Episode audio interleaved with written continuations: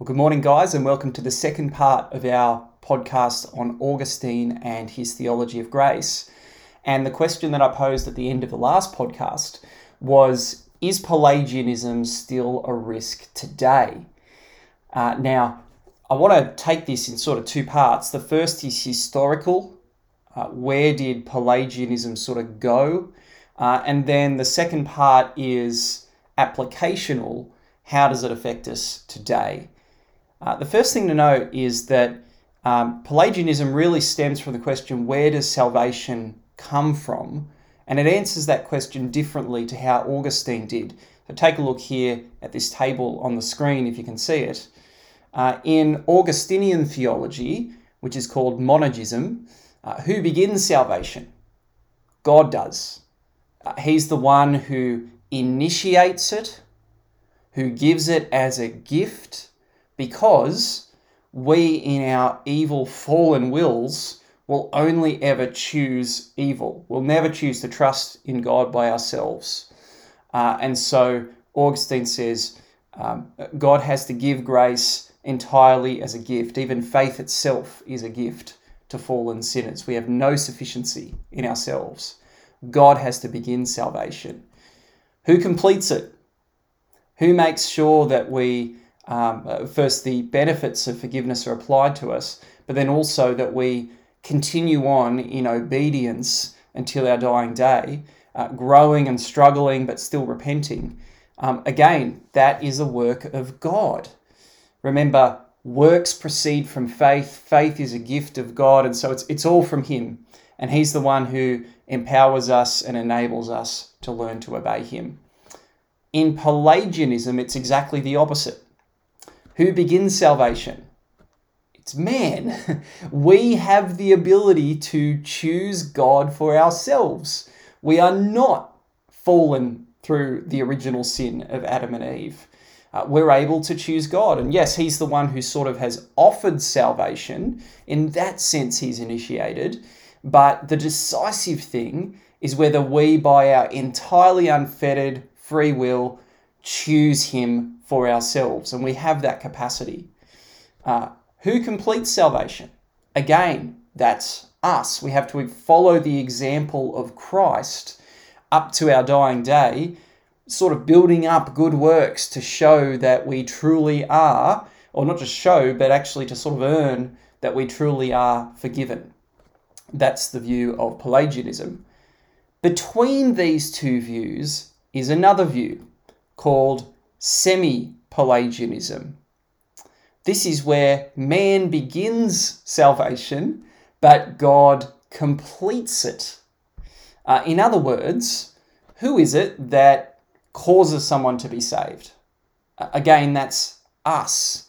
Uh, now, semi Pelagianism would say um, it's not necessarily because um, original sin isn't a thing, right?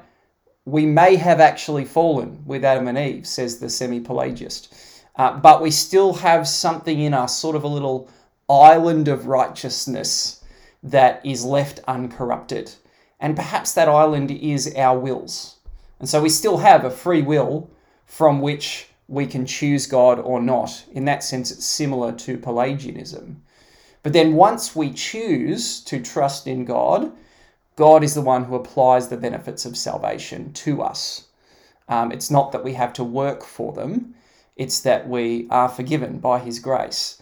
But the decisive thing is that I can choose Him from an uncorrupted, sort of sinless free will. Uh, the metaphor that's sometimes put to this is something like uh, someone's drowning at sea and their hand reaches up from underneath the ocean. And even if it's just their little fingers that are above the water, uh, if they can grab onto God, then they're saved. But God is waiting there, sort of to be grabbed onto. And the decisive thing is whether we grab him or not. He can't reach down and just grab us for himself. Um, so there's a different view of God and his power to save. There's a different view of the resistibility of his grace. Uh, and there's a different view of how sin has impacted each part of us. Are we totally corrupted, or is some part of us left untouched by sin? Semi Pelagianism was condemned also as a heresy in the early 5th century. And I wonder what you think about that. I wonder if, as I described semi Pelagianism and the view of someone reaching up to God, and if we can just take hold of Him, you thought, that's actually pretty similar to what I believe. Maybe you've even heard something like this. This is a, a sort of a paraphrased quote from a preacher. God has done all he is going to do at the cross, and now he's waiting for you to respond. It's all up to you. If you choose to believe, he will give you grace and save you. That's actually quite a semi Pelagian statement. God is waiting for you to respond. It's all up to who? To him? No, to you. And if you choose to believe, he will give you grace. Whereas an Augustinian theology would say, God has already given you grace. And if you believe, it's because his grace irresistibly has drawn you. And therefore, it's not all up to you, it's all up to God. you will make a real, from your perspective, voluntary choice, but only because God has graciously worked. He's not just waiting for you to respond, He's actually causing you to respond. Quite a different view that's expressed here by this paraphrased preacher and by a semi Pelagian. Now, as I said, uh, semi Pelagianism was condemned as a heresy. Today, we might detect traces of it in a view called Arminianism. If you're unfamiliar with Arminianism, it's the view that we do have a totally unfettered free will from which we must choose God in a sense, he is waiting for us to respond. It might sound quite similar to what we see right here from this paraphrased preacher. So, should we condemn Arminianism as a heresy as well? There are some people who say, yes, we should, and they say very impassioned that we should. Uh, however, I think there is a difference between semi Pelagianism and Arminianism. As a bit of a review, Remember, monergism, it's from mono, one, right? God is the one author of salvation. That's the Augustinian view. He begins it, he completes it, he initiates it, he applies it. In Pelagianism, it's man who begins it, man who completes it. In semi Pelagianism, man begins it, God's waiting, right? And it's up to us to grab his hand, and then he gives us grace. There's no grace till that moment. Um, He's the one then that saves us, pulls us out, forgives us, and so on. However, Arminianism is actually quite different to that. I think it's a little bit more like this.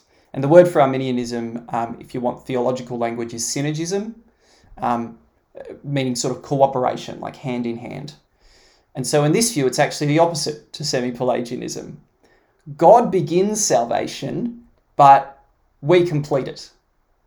Uh, so to put it this way, um, God isn't there just sort of waiting for us to respond. In the Arminian view, he's actually poured out a kind of grace on everybody so that everyone has the capacity to respond. Uh, the term for this is prevenient grace, and that little pre bit means before. Rather than us being sort of um, mostly corrupted by original sin, with a little island of righteousness in us from which we must choose God, uh, a true Arminian would claim that, in fact, uh, we are totally corrupted by sin.